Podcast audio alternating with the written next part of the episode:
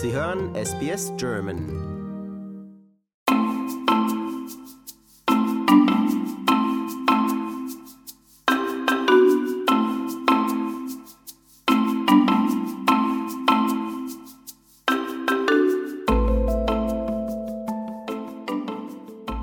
Hochwasser in Australien. Diese Nachricht lief in den vergangenen Monaten fast schon regelmäßig über den Ticker. Insgesamt haben Desaster in den letzten Jahren große Schäden in Australien angerichtet, auch bei der mentalen Gesundheit der Menschen. Meine Kollegin Barbara Barkhausen hat selbst auch eines der schlimmen Hochwasser erlebt und ist jetzt wieder bei mir am Telefon. Hallo Barbara. Ja, hallo Trudi.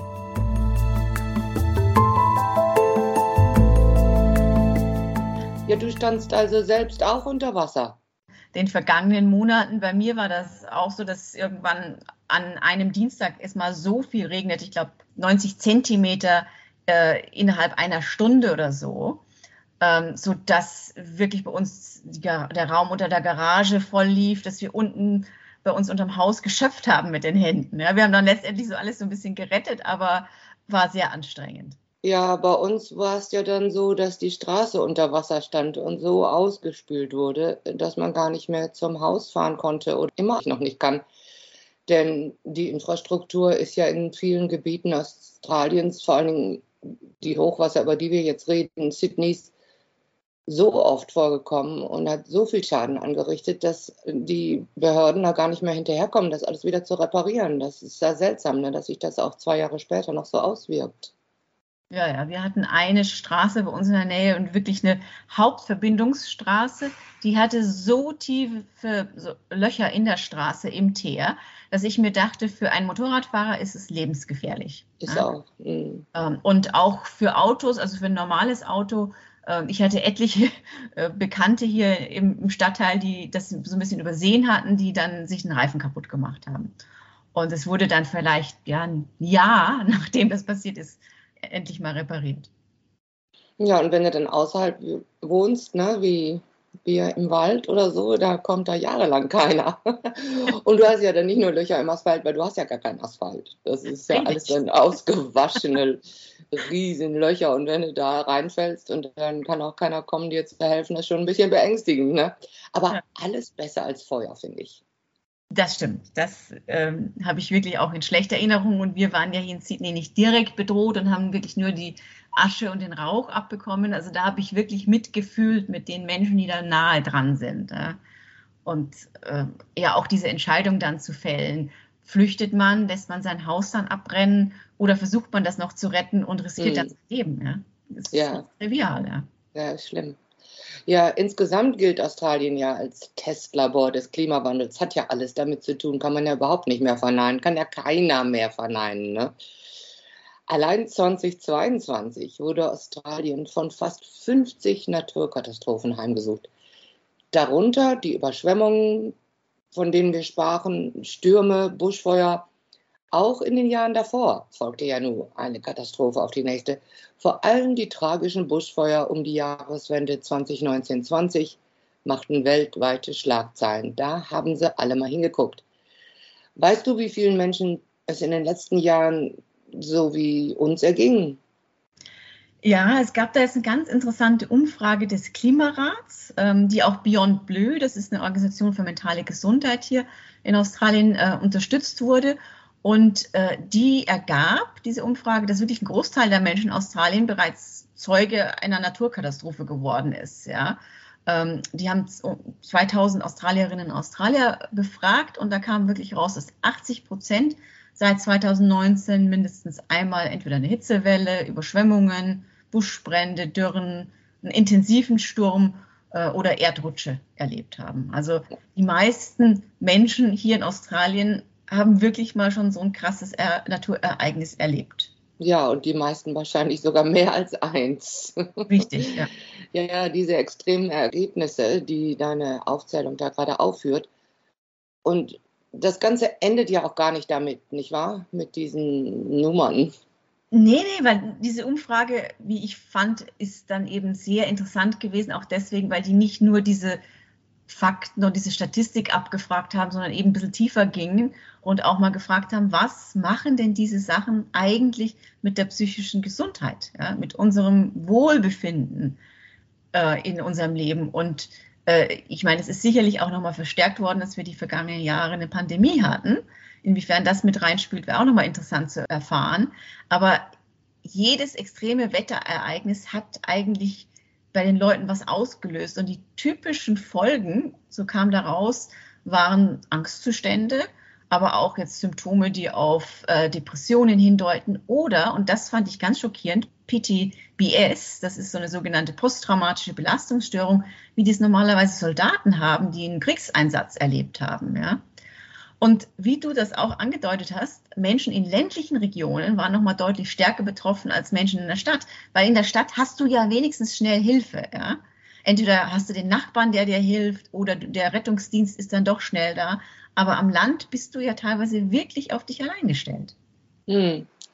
Was sagen denn Wissenschaftler zu diesen konfrontierenden Resultaten?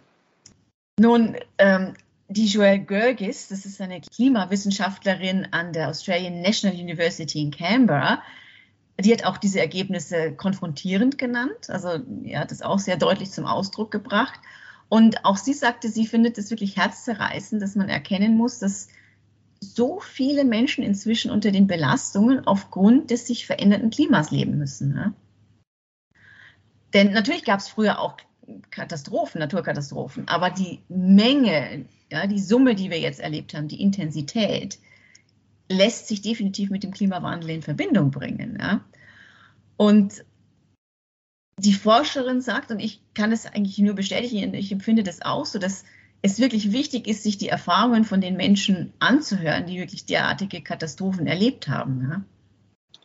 Ja, ja, besonders schlimm ist es ja für diejenigen, die bei den Feuern oder den Überschwemmungen ihr Haus und all ihr Hab und Gut verloren haben.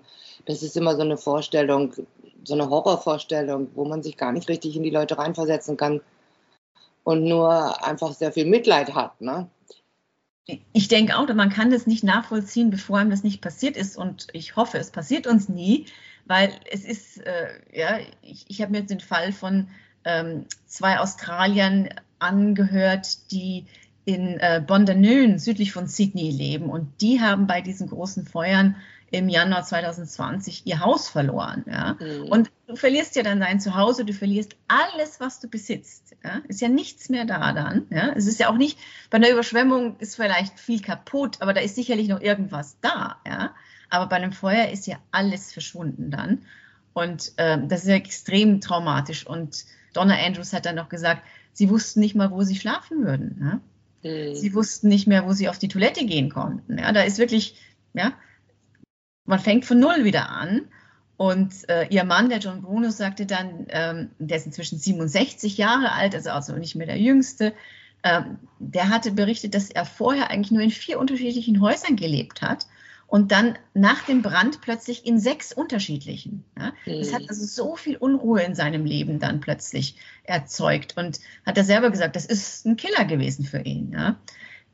Jetzt sind drei Jahre vergangen, jetzt wird das Haus erst wieder aufgebaut. Also ja, so dass das so lange gedauert hat, ne, und immer ja. noch so viele Leute auf Hilfe warten, ist unverschämt. Ja, es ist also wirklich, diese Auswirkungen des Erlebten sind wirklich langfristig für diese Menschen. Ja? Und äh, die Donna Andrews sagte auch, wir sind beide starke und fähige Menschen, aber das ist jetzt wirklich was, wo sie eben ihr ganzes Leben lang mitleben müssen und was irgendwo Nachwirkungen hat. Ja? Und ich kann das, wie gesagt, ich kann das nur ein bisschen nachvollziehen, das ist Gott sei Dank mir selber ja nicht passiert, aber ich kann das irgendwo verstehen, ja? Wie schlimm das ist.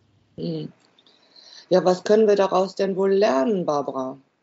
Nun, wie ich am Anfang erwähnt habe, ist, ist ja Beyond Blue damit involviert gewesen in diese Umfrage, was ich auch ganz spannend äh, finde, dass man sich eben mit dieser mentalen Belastung mal auseinandersetzt.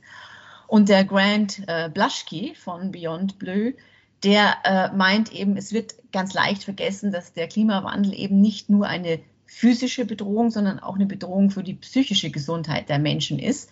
Und viele Menschen, die jetzt von Klimakatastrophen betroffen seien, die bräuchten, und das ist eben ganz wichtig in seinen Augen, Zugang zu psychologischer Hilfe. Und es sei eben jetzt wichtig, die Gesundheitssysteme auch in dieser Hinsicht zu stärken. Und ähm, es gilt einfach da auch eine, eine vielfältige äh, Belegschaft einzustellen, ja, von der lokalen Erstversorgung bis hin zur, zu hochspezialisierten äh, psychischen äh, Gesundheitsversorgung. Ja, ich nehme an, dass das Gesundheitssystem auch in dieser Hinsicht ein bisschen überbelastet ist. Es ist ja sowieso, denn es gab ja zunächst nach den ersten Katastrophen in den letzten drei Jahren äh, eine Zusage, dass Medicare mehr für psychische äh, Besuche bei Psychologen ähm, bezahlen würde, dass die Zahl im Jahr von zehn auf zwanzig gestiegen ist. Und dann haben sie das aber ganz schnell wieder runtergeschraubt. Das, ich meine, und man weiß, dass fast fünfzig Prozent der Bevölkerung irgendwelche psychischen Probleme hat zurzeit, ob das jetzt durch die Umweltkatastrophen ist oder durch Corona, ne? Ja, ja, es ist eine ernste Sache und es, das ist ja auch, im Prinzip ist das ja auch was, was Wellen schlägt, ja, wenn die Eltern diese Probleme haben, es ja. wird an Kinder übergeben und die Ängste werden an die Kinder übergeben. Ja, ja, das hat man ja jetzt auch bewiesen, dass das Generationen weitergehen kann, wenn Leute Traumas erleben. Mhm. Und auch, auch diese Befragung, ich, wie gesagt, ich fand die sehr tiefgehend gewesen und die hat dann bei fünfhundert Teilnehmerinnen und Teilnehmern eben dann nochmal tiefer gefra- nachgefragt. Ah ja. Mhm. Ähm, und da kam eben auch heraus, wie hilflos sich viele Menschen während dieser Naturkatastrophen fühlten und wie viele eben diese Symptome von Angst oder Depression dann erlebt haben und wie viele dann in der Folge auch an Schlafstörungen gelitten haben. Und äh, wie der Blaschke von Beyond Blue herausfand, ist eben viele Kinder, die machten sich dann einfach schon Sorgen, sobald es angefangen hat zu regnen oder sobald der Wind aufgefrischt hat. Ja. Haben die dann wieder, schon wieder Angst bekommen. Ja? Und in seinen Augen sagt er eben, es zeigt, wie wichtig es ist, sich frühzeitig mit all diesen Problemen zu befassen, damit man den Menschen halt zum richtigen Zeitpunkt dann auch diese Unterstützung geben kann. Ne? Ja, und da müssen sich die Behörden auch mal einigen, wer wofür zuständig ist und so weiter. Das war ja auch ein Problem. Ne? Ist denn eine bessere Situation möglich? Haben die da irgendwas in Aussicht, was jetzt besser, besser passieren sollte? Nun, ich denke, es ist jetzt an uns, diese, ähm, diese Situation zu verändern und uns besser vorzubereiten, denn mhm. klimatechnisch, denke ich, ist keine Besserung in Sicht. Also das hat auch die Klimawissenschaftlerin Gergis nochmal betont, diese extremen Wetterereignisse, die werden weiter eskalieren, wenn sich unser Planet weiter erwärmt. Und im Moment sieht es nicht so aus, als würden wir das stoppen. Ne? Ja, das wussten wir ja auch schon lange genau. eigentlich. Das heißt, was wir jetzt erlebt haben, ist vielleicht nur die Spitze des Eisbergs. Ja? Mhm.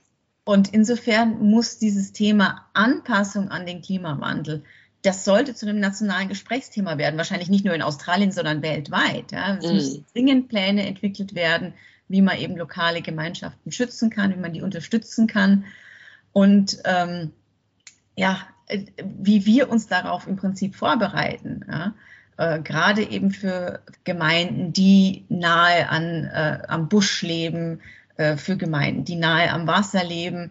Da muss es Pläne geben und da muss es Vorbereitungen geben und ich denke, wir müssen jetzt aktiv uns an den Klimawandel anpassen, weil wir können nicht mehr davon ausgehen, dass wir das mit Hilfe der Politik jetzt tatsächlich stoppen. Ja? Es, oder es muss zweigleisig gefahren werden, dass wir uns vorbereiten, aber andererseits natürlich weiterhin versuchen, es zu stoppen.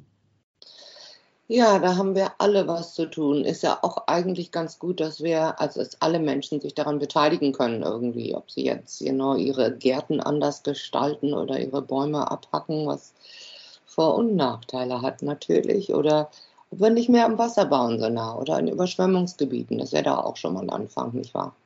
Ja, natürlich wäre das ein Anfang, aber äh, manche Häuser stehen da natürlich schon und es ist dann schwierig für die Bewohner zu sagen, hm, dann geben wir mal unsere schöne Ocean Views hier auf. Ja, genau. Ja. Der Regen äh, ist noch nicht vorüber. Wir sind, glaube ich, immer noch in der äh, La Niña-Saison. Ja, du, das ist mir aber lieber, als was vorausgesagt wird für nächsten Sommer, dass es wieder so heiß werden soll. Und dann kommen wieder die Buschfeuerwarnungen, weil ich ja so nah am Busch bin. Also das macht mir mehr Angst.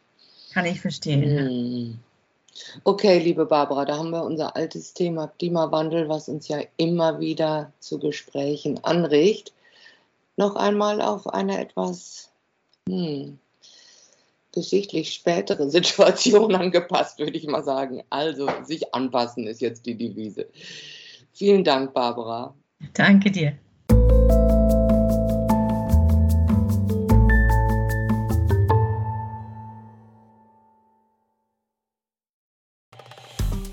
Wir sind S B S German. Weitere Inhalte finden Sie auf s b s dot com dot a u slash German.